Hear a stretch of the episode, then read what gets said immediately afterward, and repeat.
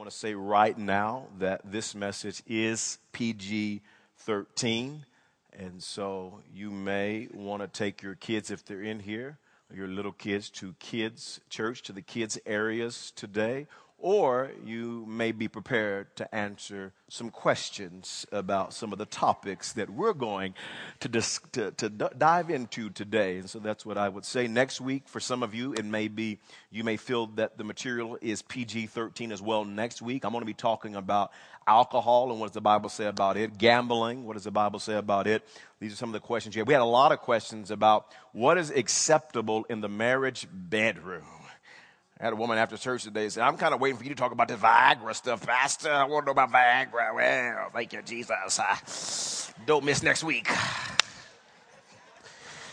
And uh, somebody else, some other folks want to know about aliens. So some of y'all got aliens attacking you, and you want to know about aliens. And so we're going to dealing with a lot and more stuff as well next week. So keep keep texting in your questions. If you're new with us today, this is totally different than what we normally do. Uh, what we're doing throughout this series is we're answering your questions. You can text them in, text the word answers to 22333, and then text your question in. If it's asked enough times, we will tackle and answer your question. And here, here's how we're approaching this series. Here, I want you to kind of know kind of the ground rules. I believe the Bible is the inspired word of God. So if the Bible speaks specifically and clearly on a subject, I'm going to tell you what the Bible says. It doesn't matter what I feel, doesn't matter what you feel, doesn't matter what you think or what I think. God, it's God's word. I believe it's God's word, and God's word has the final authority in our lives. If, I, if, if the Bible doesn't speak clearly on a subject or an issue, then what I'm going to do is I'm going to look for principles that will apply. Because there are things that take place in the 21st century that weren't back there in, in, in, Bible times when it was written. So, so, like the internet, it wasn't there, so the Bible doesn't talk about it. But oftentimes there's a principle that we can find in the scripture that will shed light on us to, to answer a question as we find a principle from God's word. If we can't find a principle, then what I'm going to do is I'm going to give you my Holy Ghost inspired senior pastor opinion on the issue, all right? So that's kind of the ground rules. And if you disagree with me, that's cool. You can, I, I, I, don't, it doesn't matter to me if you disagree as long as we agree on the essentials. And the essentials are that Jesus is the Son of God. He was born through a Virgin Mary. He lived a perfect and a sinless life. He died on the cross of Calvary for my sins and your sins. He got up on the third day. And the only way to heaven, the only way to be made right with God is through Jesus Christ. And as long as you agree with me on that, I'm cool. I mean, I'm cool. If you disagree with me on anything else and you have Bible to support it and back it up, man, I am great with that. And matter of fact, not only that, but if we disagree with one another, or you disagree with your family member, neighbor, small group, you have to do it in love. Because if you don't do it in love, even if you find out that you're right and I'm wrong, you're still wrong.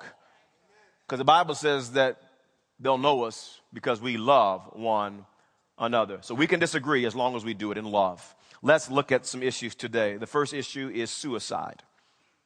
Several of you asked, does a person automatically go to hell if they commit suicide?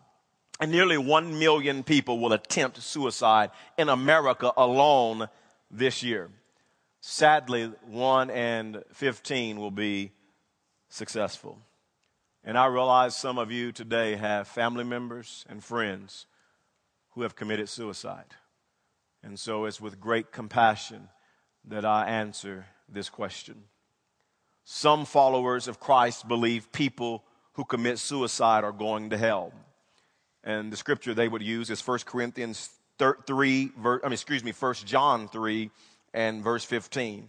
Anyone who hates his brother is a murderer, and you know that no murderer has eternal life in him. And they would say that suicide is a form of self murder.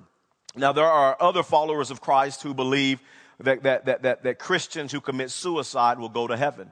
And they will say things like, well, well, blaspheming the Holy Spirit is the only sin that can't be forgiven. And the scripture they would use is Matthew 12 and verse 31. Therefore I say to you, every sin and blasphemy will be forgiven men, but the blasphemy against the Spirit will not be forgiven men. And of course, suicide is not blaspheming the Holy Spirit. Those who would say that if you're a Christian and you commit suicide, you will go to heaven, they would also say something like this. A famous person in the Bible committed suicide and is still listed in the hall of faith in Hebrews chapter number 11. Samson took his own life. He pushed down the temple on himself to kill a lot of the Philistines, but he also knew that he was going to kill himself. And even though he killed himself, he's still listed in the hall of faith. You say, Pastor, what do you think? Well, I believe the Bible teaches that what you do is not what makes you saved.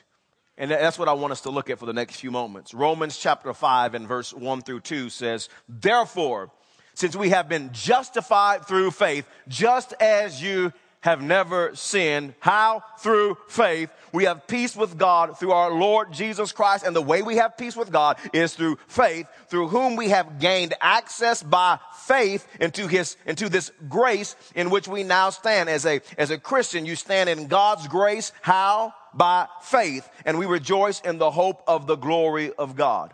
The Bible says we are saved through faith in Christ. I do not believe that one act of sin makes you saved or unsaved. If that's the case, we're all in trouble. You're driving in your car, talking on your cell phone. Somebody asks you a question and you lie. Christians don't lie.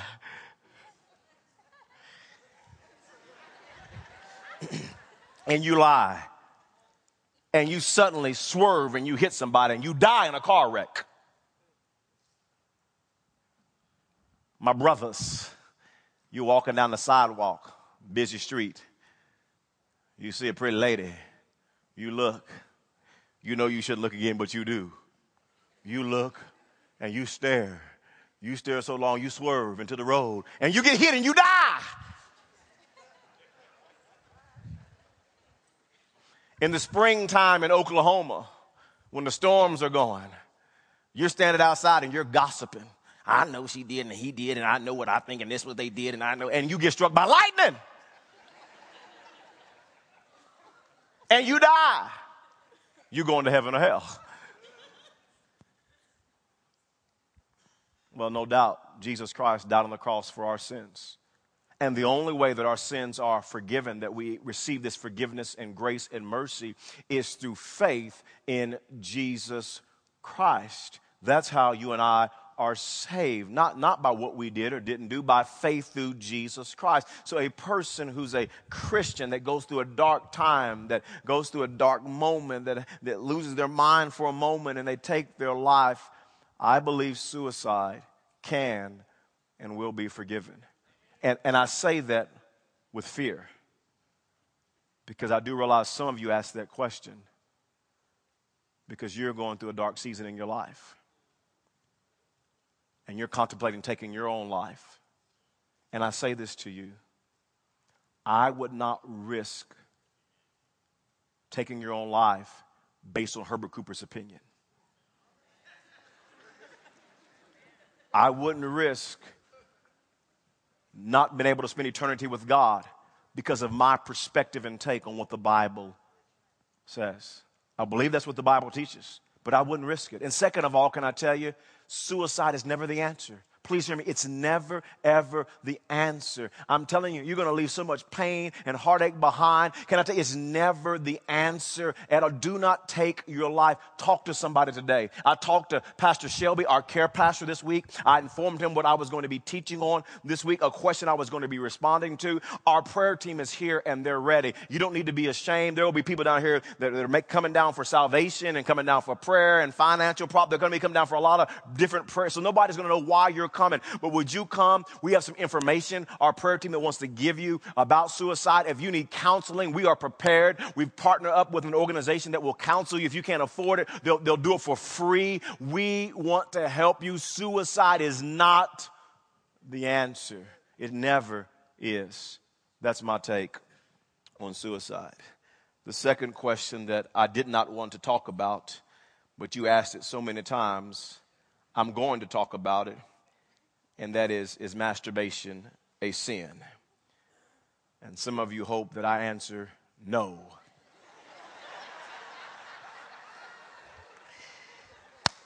what does the Bible say about masturbation? Well, truthfully, it doesn't say anything about the subject. And since the Bible doesn't talk specifically about this topic, I'm going to give you principles from God's word that apply to this situation. I believe we will discover the answer to that question by looking at principles in the Bible. The Bible says in Ephesians chapter 5 and verse number 3, but among you there must not be even a hint of sexual immorality. Everybody shout, hint! I don't believe you can perform that act without a hint of sexual immorality. Goes on to say, or any kind of impurity. I do not believe you can perform that act without a hint of any kind of impurity or of greed because these are improper for God's holy people. And some would argue and say, well, Pastor, I don't believe that the act itself is a sin. And even if you take that position, my pushback, my, my argument back to you is that everything that surrounds the act is a sin.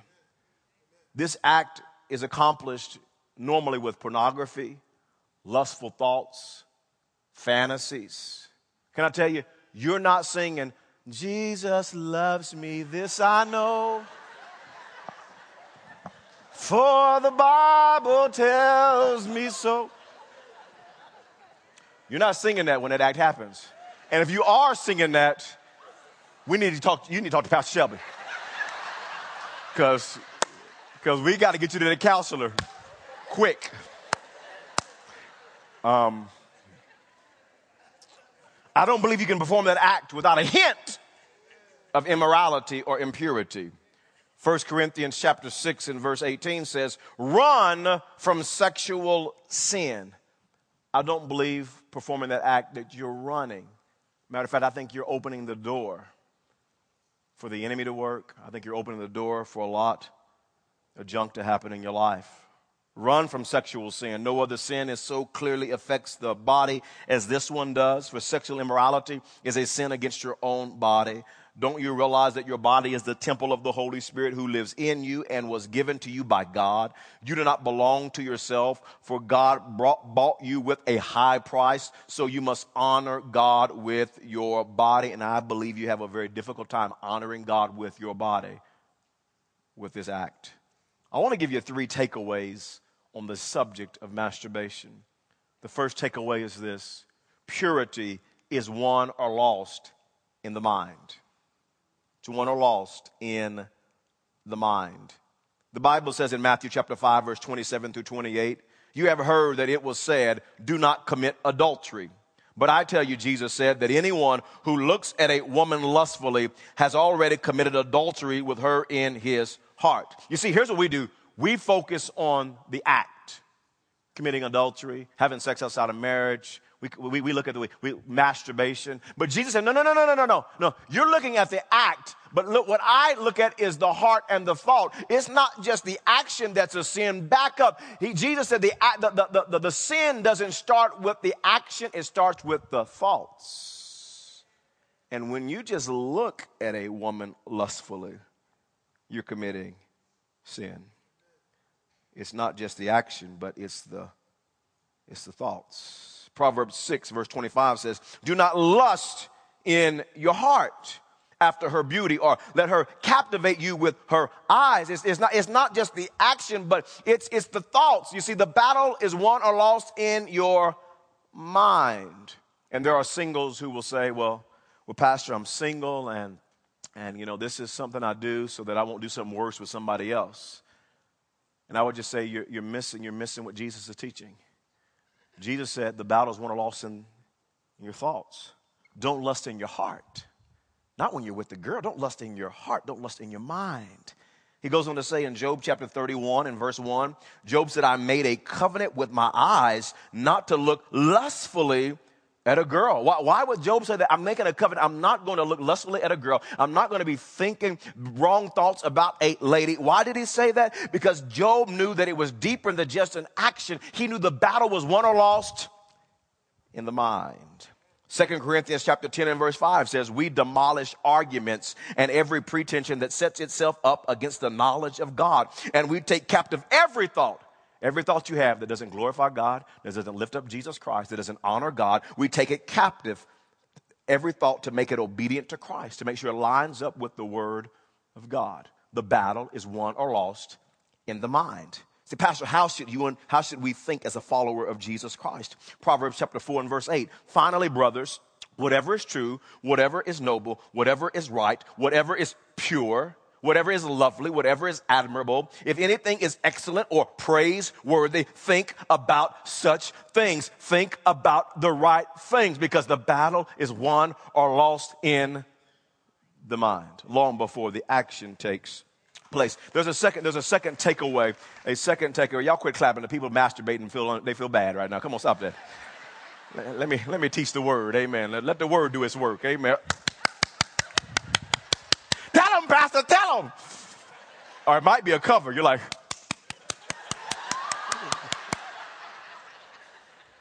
uh, I like to have fun, don't I? Amen.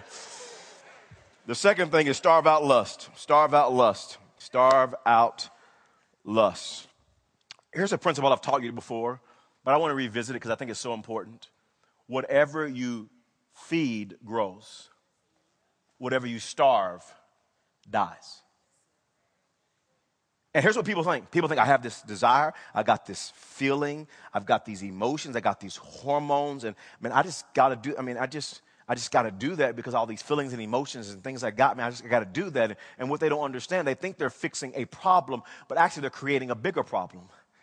Because what you feed grows.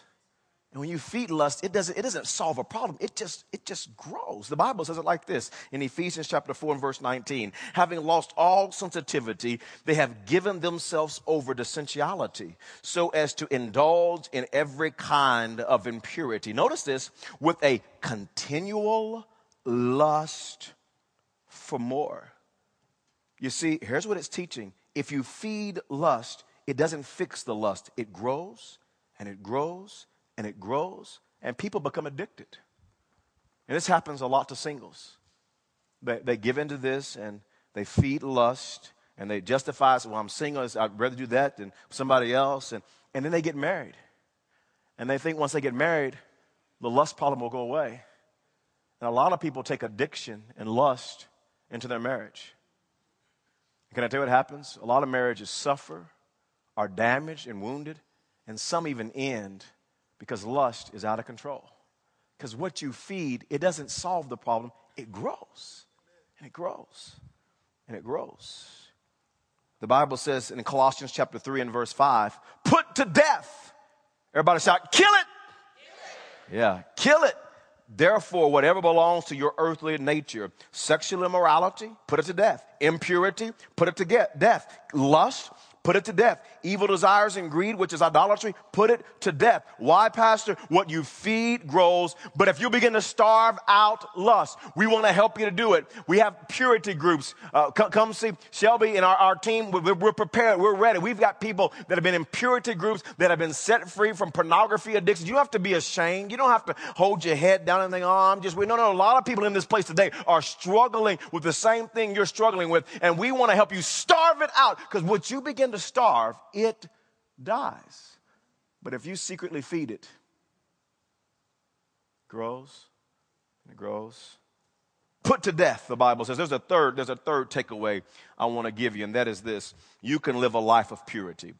You can live a life of purity. Listen, it is possible. It's possible that you can live a life of purity. I know what some of you are thinking. Well, Pastor, everybody's doing it. No, they're not. What you're saying is everybody you know is doing it. But not everybody's not doing that. And I want you to know you can live free. 1 Thessalonians chapter 4 verse 3 through 5 says, "It is God's will that you should be sanctified, that you should avoid sexual immorality, that each of you should learn to control his own body in a way that is holy and honorable." In other words, Jesus wouldn't tell us this if it wasn't possible. You can control your own body. It is possible it is possible to live pure. Verse 5 says, not in a not in passionate lust like the heathen, where you just give into your lust and give into sensuality and sexual desires. You say, I just can't help it. No, no, no, you can't. You can't. With the help and the power of the Holy Spirit, you can live a pure life. Everybody's not doing it. you can control your body with the help of the Holy Spirit. Romans chapter 13 and verse 14 says, Put on the Lord Jesus Christ and make no provision for the flesh. Don't give the flesh an inch. Starve it out. Make, I mean, guard your life. Come on, put on the Lord Jesus and make no provision for the flesh to fulfill its lust. And I will tell you, put on the Lord Jesus. I mean, get in the Bible, stay in church, get in a small group. Come on, get, put, start putting different music in your mind. Come on, put on the Lord Jesus because you can walk in victory. And listen, if all of your friends are doing that, you probably got the wrong friends. And you might need some different friends because purity, please hear me. You may be struggling, you may be addicted today, but I want you to know purity is possible. Now, everybody clap. All right. Amen. Glory to Jesus. We talked about masturbation in church. Number three, can you lose your salvation? Can you lose your salvation? Let me start by saying that there are very committed, sincere Christians on both sides of this issue. And what grieves me, but more grieves the heart of God, is that churches have argued, fussed, and fought, and even split over this issue. And it's really sad. Instead of responding in love and maturity, they argue, fuss, and fight. And we will be a church that responds in love no matter which side of the issue we stand on. I want to begin by asking this question How many of you know somebody who used to live for Jesus, go to church, appear to have a strong relationship with Jesus Christ, and today they're no longer living for God? How many know somebody like that? Some of you know people, I mean, not, not, not only are they not living for God, some of you know people, they are just, I mean, they don't even want anything to do with God. I mean, they're just, I mean, they don't want anything to do with the whole God thing. And some people would say that that person is going to heaven no matter what. There are other people that would say that that person has lost their salvation. There are others that would say that that person was never saved at all. And I want us just to look at this for a few moments. The people who say that you can't lose your salvation quote scriptures like John 10 and verse 27. My sheep listen to my voice. I know them and they follow me.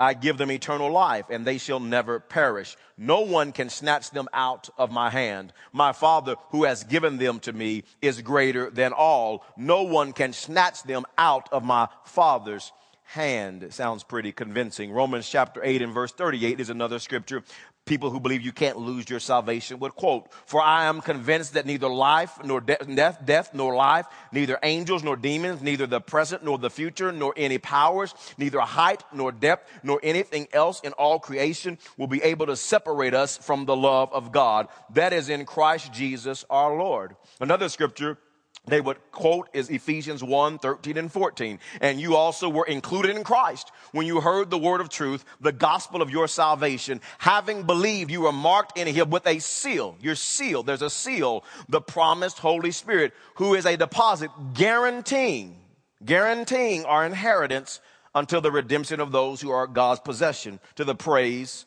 of his glory.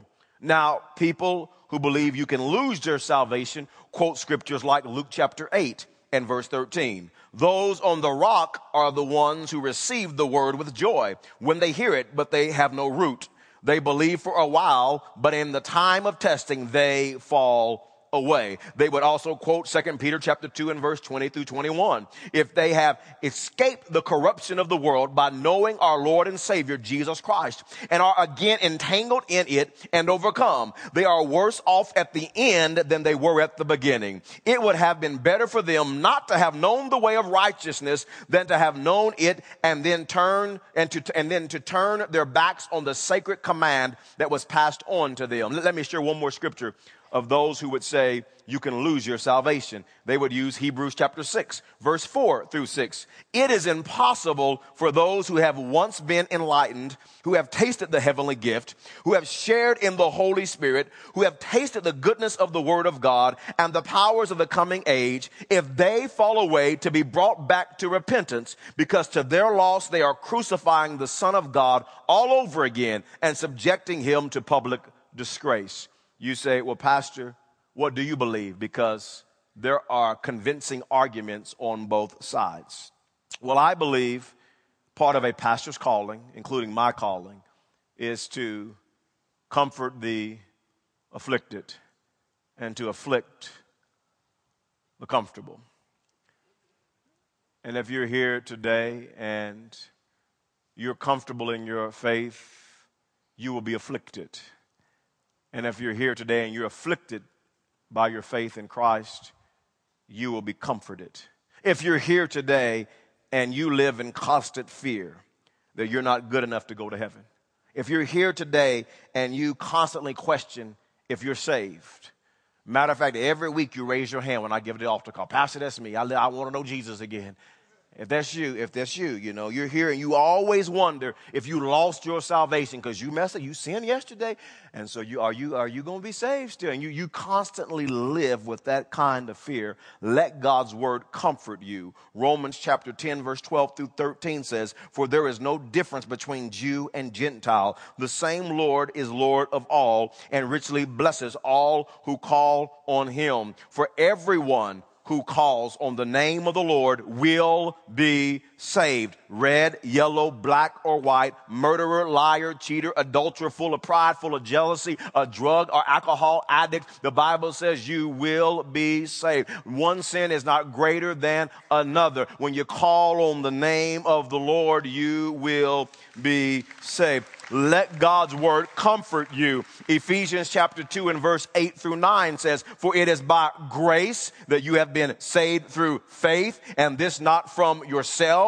It is the gift of God, not by works, so that no one can boast. How are you saved? By grace through faith and not by works. How will you stay saved? By grace through faith, not by works. And some of you here grew up in a church that was works orientated. And you live with constant fear.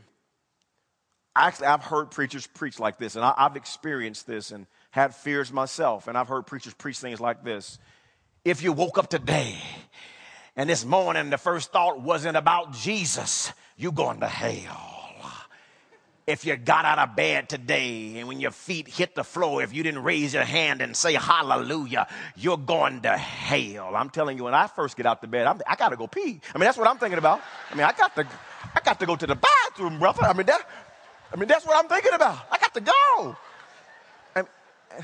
And, I've heard, I've heard, I've heard preacher preach stuff like this. If, if, if you don't come to church on Sunday morning, if you miss a Sunday, you're going to hell. If you don't come to Sunday night, church. I don't care if it's the Super Bowl. You gonna go, you better be at the Super Bowl church service. You gonna go there. We having revival services every night for the next two weeks. If you miss one revival service, I don't know if you really love the Lord and you might be going to hell. Hell is hot. Now, listen, I didn't think anybody was going to heaven. You know what I'm saying? Like, is anybody going to heaven? And I've heard that. I've heard that kind of preaching. And today, if you are afflicted in your faith, I want you to know it's by grace that you're saved through faith in Jesus Christ, not by works. Be free. Be free from religion. Be free from tradition. Be free from condemnation. It's not what you do or don't do that makes you saved. It's through grace, through faith in Jesus Christ, not by works that no man can boast. Now, now, if you're comfortable in your faith, today God's word will afflict you. Because some of you think because you prayed a prayer, checked a box, walked an aisle, come to church, that you can leave, put your faith to the side, and live however you want to live. And that's just not the case. The Bible says, Hebrews 10, verse 26 through 27, if we deliberately keep on sinning after we have received the truth, the, the received the knowledge of the truth, no sacrifice for sins is left, but only a fearful expectation of judgment and of raging fire that will consume the enemies of God. If you're comfortable today, the Bible says in 1 John chapter 3 and verse 9, no one who is born of God will continue to sin because God's seed remains in him. He cannot go on sinning because he has been born of God. The Bible says this when you give your heart and life to Jesus Christ, there will be a change. The Bible calls it a new creation. Here's my question to you Is there a change in your life? When you gave your life to Jesus a year ago, five years ago, 10 years, to, 10 years ago, has there been a change in your life? Are you just living the same life? Are you living the same life that you were living before you said you became a Christian? Because if you're living the same life you, you were before you became a Christian, I just